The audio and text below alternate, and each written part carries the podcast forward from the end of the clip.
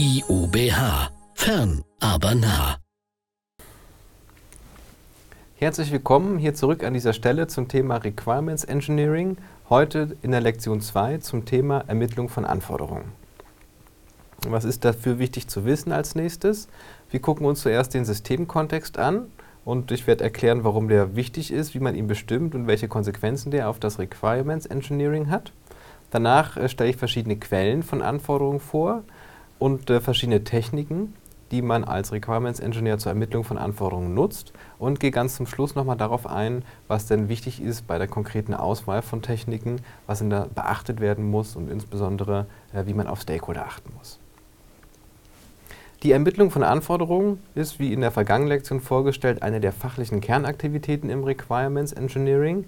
Und das sind die Aktivitäten, wo es äh, darum geht, mit Quellen von Anforderungen, typischerweise Stakeholdern, äh, an, äh, Anforderungen an die Systeme tatsächlich festzustellen, zu ermitteln, gewissermaßen sichtbar und erkennbar zu machen.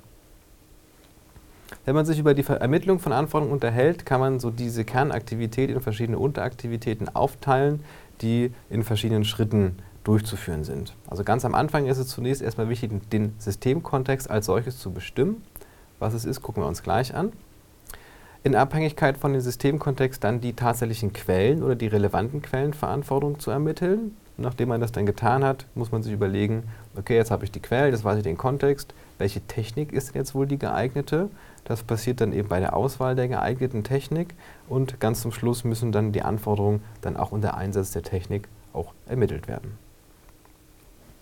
Aber zunächst mal zum Systemkontext. Äh, und den möchte ich am folgenden Beispiel beschreiben. Stellen Sie sich einen Geldautomat vor, wie er in jeder Bankfiliale steht, an dem man Geld abheben muss, äh, möchte. Und dieser Geldautomat, der ist jetzt hier in der Skizze dargestellt, eben als Rechteck. Und dieses Rechteck bezeichnet eben das System Geldautomat. Hier ist der Name auch nochmal reingeschrieben. Und das Rechteck als solches, also die sichtbare, das sichtbare Rechteck, das, was das System sichtbar macht, teilt diese Grafik jetzt in ein Innen drin, also das System an sich, und das Außen, das sozusagen um das System herum. Eben außerhalb der Systemgrenze findet sich zum einen der Kunde, also ein Akteur oder in dem Fall eben eine Rolle mit direkter Schnittstelle. Die direkte Schnittstelle hier erkennbar durch den Strich. Man hat Systeme mit technischen Schnittstellen. Hier das Supervisor-System, was im Prinzip immer den Bargeldbestand ermitteln muss und in Abhängigkeit dessen, wie voll der Automat ist, die Servicetechniker losschicken soll. Das heißt, wir haben jetzt zwei verschiedene ja, Aspekte außerhalb des Systems, den Kunden, also quasi ein Akteur, eben ein Mensch und ein System, die mit dem System kommunizieren. Und innerhalb des Systems, wenn wir jetzt wieder sozusagen in die Systemgrenze reinschauen, gibt es sogenannte Anwendungsfälle, nämlich Geld abheben. Das ist so eine wichtige Funktion, die der Kunde durchführt. Also zum Zwecke des Geldabhebens wird sich der Kunde zu dem System hinbewegen, zu dem Automaten. Und auch das Supervisor-System wird sich eben an dem Geldautomaten anmelden und eben da abfragen, wie hoch denn der Bargeldbestand ist. Das heißt, außerhalb des Systems sind eben Akteure und Rollen in andere Systeme und innerhalb des Systems hat man eben so wichtige, grobe Funktionen, die wir Anwendungsfälle nennen. Und sozusagen das zusammengenommen ergibt den sogenannten Systemkontext. Also sozusagen alles, sozusagen das System als solches und alle Systeme und Akteure und Rollen, die direkte Schnittstellen zu dem System haben, befinden sich innerhalb des Systemkontexts. Und diese Wolke, die hier eingezeichnet ist, stellt dann eben die Kontextgrenze dar.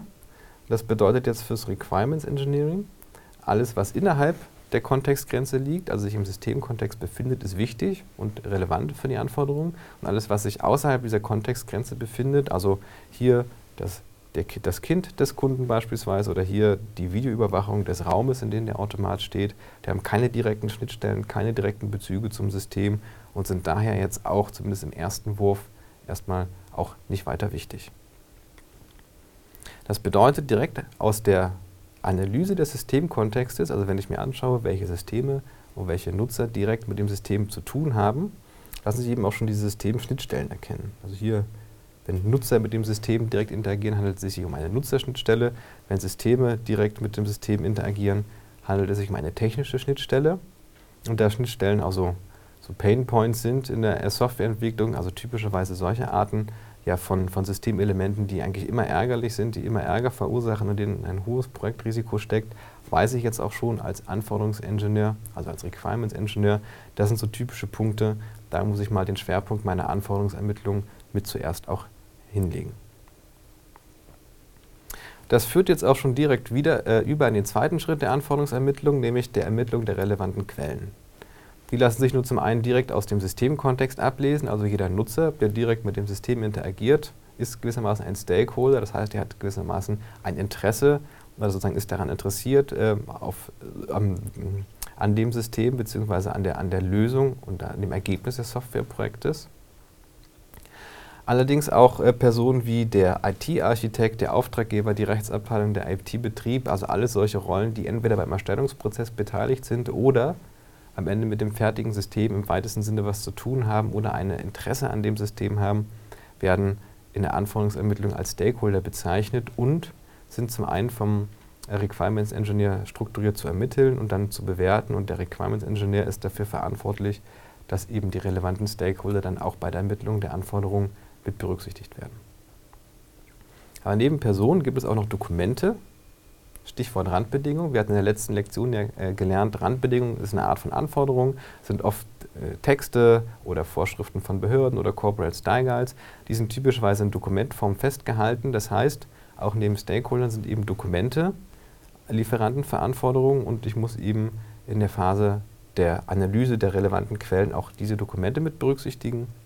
Und es gibt auch Systeme in Betrieb, beispielsweise das System, was ich ablösen möchte, was eben jetzt auf eine neue Technologie, Technologie gesetzt werden soll, oder ein System von Konkurrenten oder Konkurrenzsysteme, sozusagen können mir eben auch Anforderungslieferanten sein, indem ich einfach die Systeme benutze, sie entweder technisch analysiere oder gucke, wie die Benutzerschnittstelle aussieht, welche äh, Eingabeelemente es gibt, wie die nacheinander ablaufen, habe ich womöglich eben als Quelle von Anforderungen auch dann die Systeme als solche. Und nachdem ich nun weiß, was so mein Systemkontext ist, was die Anwendungsfälle sind, die Direktnutzer, wenn ich mir dann sozusagen strukturiert die Quellen über Anforderungen ähm, sozusagen ermittelt habe und jetzt festgelegt habe, okay, ich habe jetzt beispielsweise die zwei Stakeholder, ich bin jetzt in der frühen Phase im Softwareentwicklungsprojekt, dann muss ich jetzt überlegen, wie ermittle ich denn die Anforderungen. Und dazu bietet mir der Werkzeugkasten des Requirements Engineering ganz viele verschiedene Techniken, die ich mir dazu einfach nehmen kann. Beispielsweise die Befragungstechniken. Das sind Techniken, die ich benutze, wenn ich auch von Stakeholdern Anforderungen ermitteln möchte, indem ich sie frage. Das kann ich tun in einer Interviewsituation, also in Form von einem Meeting, so face-to-face -face an einem Tisch. Oder auch als in Form von Fragebogen, die ich als Papierform oder elektronisch eben verschicken kann. Mit dem Fragebogen kann ich nun sehr viele Stakeholder tatsächlich auch befragen. Mit dem Interview kann ich immer nur recht wenige Stakeholder befragen, aber dafür aber auch sehr detaillierte Anforderungen ermitteln. Kreativitätstechniken werden häufig dafür verwendet, um jetzt innovative oder neue Anforderungen zu ermitteln. Wenn beispielsweise ein ganz neues System gebaut werden soll, wenn gerade ein Geschäftsbereich entwickelt werden soll, der IT unterstützt werden soll, oder wenn ich eben als Aufgabe habe, jetzt ein besonders innovatives oder nutzerfreundliches System zu erstellen, dann kann ich eben sowas wie schriftliches Brainstorming oder verbales Brainstorming anwenden oder eben auch einen klassischen Workshop durchführen. Wenn beispielsweise meine Stakeholder gar nicht in der Lage sind, Anforderungen zu formulieren oder ich ähm, Anforderungen ermitteln möchte, von denen ich nicht so richtig weiß, ob die Stakeholder die tatsächlich eben auch ausdrücken können, weil die beispielsweise so so einfach, so, so, so, so unmittelbar äh, immanent in dem Arbeitsablauf von Stakeholdern drin sind, dass die gar nicht auf die Idee kommen würden, die als Anforderung zu formulieren, kann ich auch Beobachtungstechniken anwenden. So werde ich beispielsweise bei der Feldbeobachtung eben mich mit dem Stakeholder zusammen vor das System setzen und ihnen bei dem Arbeiten mit dem System äh, über die Schulter schauen und somit dann eben auch gucken, was er nun tatsächlich macht. Oder beim Apprenticing, da wäre ich dann selber Nutzer des Systems, begebe mich als Requirements Engineer als Rolle, äh, sozusagen als in die Nutzerrolle, lerne sozusagen die Arbeitsschritte des Stakeholders und führe sie dann eben an, an dem System aus und lerne eben durch das selber tun, welche Anforderungen an das System denn tatsächlich gibt. Eine weitere Ermittlungstechnik ist das Prototyping, das heißt das Konstruieren von digitalen oder analogen Prototypen um schon verschiedene Aspekte des Systems schon mal im Kleinen auszuprobieren und mit diesen Ergebnissen dann mit den Stakeholdern darüber zu reden. Es gibt noch weitere Techniken, so dokumentenzentrierte Techniken oder unterstützende Techniken, die werde ich an dieser Stelle jetzt aber auch nicht weiter erwähnen, sondern hier nur die Ermittlungstechnik als Auszug darstellen und auch noch einen Verweis auf die Lektion 3 geben, der werde ich verschiedene Ermittlungstechniken auch einfach nochmal konkret vorstellen. Nachdem ich jedenfalls jetzt schon mal weiß, welche Ermittlungstechniken es gibt, muss ich jetzt als Requirements Engineer mir jetzt die Auswahl der richtigen Ermittlungstechnik ja, vornehmen. Typischerweise werden in der Praxis innerhalb eines Projektes auch nicht nur eine konkrete Ermittlungstechnik angewandt, sondern eben eigentlich immer eine Mischung äh, verschiedener Techniken. Wie gesagt, wenn ich jetzt Stakeholder habe, die jetzt sehr, sehr, sehr viel Spaß daran haben und sehr kommunikationsfreudig sind, die kann ich immer in Interview befragen. Ich kann aber auch zu den Stakeholdern an den Arbeitsplatz gehen und gucken, äh, wie die mit dem System arbeiten. Ich kann schon Prototypen bauen, also da habe ich ganz verschiedene Technikmöglichkeiten. In der Regel werden auch immer eine Mischform eingesetzt. Der Stakeholder äh, bzw. der Requirements Engineer ist eben bei der Auswahl der Ermittlungstechnik in der Verantwortung in Abhängigkeit von der Projektsituation und der Verfügbarkeit der Quellen bzw. der Stakeholder sich für die geeignete Technik zu entscheiden. Dabei sind eben solche Dinge zu beachten wie die kognitiven Fähigkeiten der Stakeholder, also sind sie wahrscheinlich überhaupt in der Lage, sich auszudrücken, was deren Anforderungen sind, oder ist es vielleicht besser, einfach beim Arbeiten zuzugucken sind die überhaupt verfügbar? Also kann ich mich mit ihnen überhaupt in einem Raum treffen? Oder äh, haben sie beispielsweise nur Zeit, um einen elektronischen Fragebogen auszufüllen? Weitere Einflussfaktoren auf die Wahl der Technik sind so organisatorische Art, also die Vertragsart zum Beispiel. Gibt es überhaupt Stakeholder? Kann ich überhaupt mit den Kunden kommunizieren oder mit den Nutzern? Oder gibt es beispielsweise schon ähm, ja, eine formulierte Vision, oder äh, gibt das Projekt überhaupt mir die Möglichkeit, habe ich überhaupt das Budget, mit den Nutzern mich zu unterhalten oder nicht? Das sind so alles so Einflüsse, die man von vornherein als Requirements Engineer mal abklopfen muss und darauf aufbauend dann seinen Strauß an Techniken zusammenstellt. Oder auch, wie komplex ist das Ganze? Wie viel fachliche Unsicherheit ist das drin? Ist das eine Fachdomäne, in der ich mich auskenne? Oder ist es eine Fachdomäne, in der ich mich nicht auskenne? Ist das was Neues für die Stakeholder? Oder benutzen das die Stakeholder schon, schon seit Jahren? Das sind dann eben auch so inhaltlich, fachlich inhaltliche Einflüsse, die dann eben auch noch einen maßgeblichen Anteil auf die Wahl der Ermittlungstechniken und auch die Intensität und die Gründlichkeit der Anforderungsermittlung mitlegen. Und wenn ich mich dann für die Ermittlungstechnik entschieden habe, muss ich dann auch jetzt noch die Technik anwenden. Was besonders wichtig ist, äh, als, dass ich als Requirements Engineer vor allen Dingen mangelnde Kooperation der Stakeholder erkenne. Es gibt ja so Projektsituationen, man will mal sich mit jemandem treffen und besprechen und der verschiebt immer die Termine oder sagt ab oder kommt nicht. Man antwortet sehr schmallippig, man sagt, ja, ja, schön und gut, soll man ein neues System haben, ich habe gar keine Lust drauf. Also es gibt verschiedene Kommunikationssituationen, wo man als Requirements Engineer einfach erkennt, dass die Leute nicht so richtig wollen, keine Lust drauf haben, irgendwie patzig antworten. Und das, äh, da muss man jetzt aber auch, das darf man jetzt einfach nicht so hinnehmen, sondern da muss man vor allen Dingen dahinter sein und schnell die mögliche Ursache dazu herausfinden. Haben jetzt einfach nur keine Zeit oder haben die beispielsweise Angst, dass ihnen das System den Arbeitsplatz wegnimmt? Oder sind die einfach so, so zufrieden mit dem System, das sie gerade benutzen, dass sie sagen, na, ich will gar nichts Neues? Oder sind die beispielsweise so unzufrieden mit dem Altsystem, dass die sagen, naja, egal was es kommt, es wird jetzt eh nicht schlimm und habe ich schon gar keine Lust und gar keine Zeit, mich darum zu kümmern.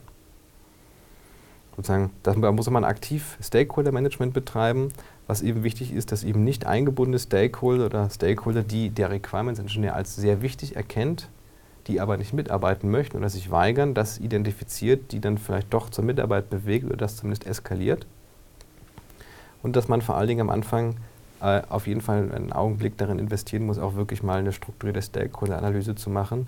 Es gibt eigentlich nichts Schlimmeres, als hinterher festzustellen, wenn das System in Betrieb genommen werden soll, ach, da gibt es ja noch Leute, die wir auch hätten fragen müssen. Ähm, und jetzt äh, sozusagen, und, die, womöglich vergisst man nämlich, ähm, Anforderungen zu dokumentieren oder kann Anforderungen gar nicht erkennen, wenn man wichtige Stakeholder vergessen hat zu fragen. Und dann steht womöglich am Ende das Projekt auch äh, vor einem Scheiterrisiko. Beispielsweise, wenn man einfach vergessen hat, den Datenschutzbeauftragten zu fragen und das System soll am Ende eingeführt werden und der kriegt zufällig äh, Wind davon und sagt dann hier, aber die Nutzerdaten werden ja gar nicht verschlüsselt gespeichert und man dann irgendwie feststellt, dass man die ganze Systemarchitektur so aufgestellt hat, dass alle Daten in der Cloud gespeichert werden und man jetzt schon relativ viel Geld investiert hat, kann es eben tatsächlich sein, dass man am Ende feststellt, das System ist schön gebaut, aber kann ich trotzdem nicht einsetzen, weil wichtige Anforderungen fehlen. Ja, das so viel zum Inhalt von dieser Lektion. Was haben Sie in den letzten Minuten gelernt? Ich habe den Systemkontext vorgestellt und anhand von der Systemgrenze und der Kontextgrenze und den Stakeholdern, den Systemen und den Anwendungsfällen äh, äh, motiviert, warum es sinnvoll ist, sich am Anfang darüber Gedanken zu machen und gezeigt, dass der Begriff dann vor allen Dingen Konsequenzen zum einen auf die Ermittlung der Quellen von Anforderungen hat, habe die verschiedenen Quellen, also Stakeholders, Dokumente und Systeme im Betrieb äh, vorgestellt, habe einen kurzen Einblick in verschiedene Ermittlungstechniken gegeben und ganz zum Schluss noch Einflussfaktoren zur Wahl der Ermittlungstechnik vorgestellt. Damit bedanke ich mich für Ihre Aufmerksamkeit und freue mich, Sie in der Lektion 3 hier wieder begrüßen zu dürfen.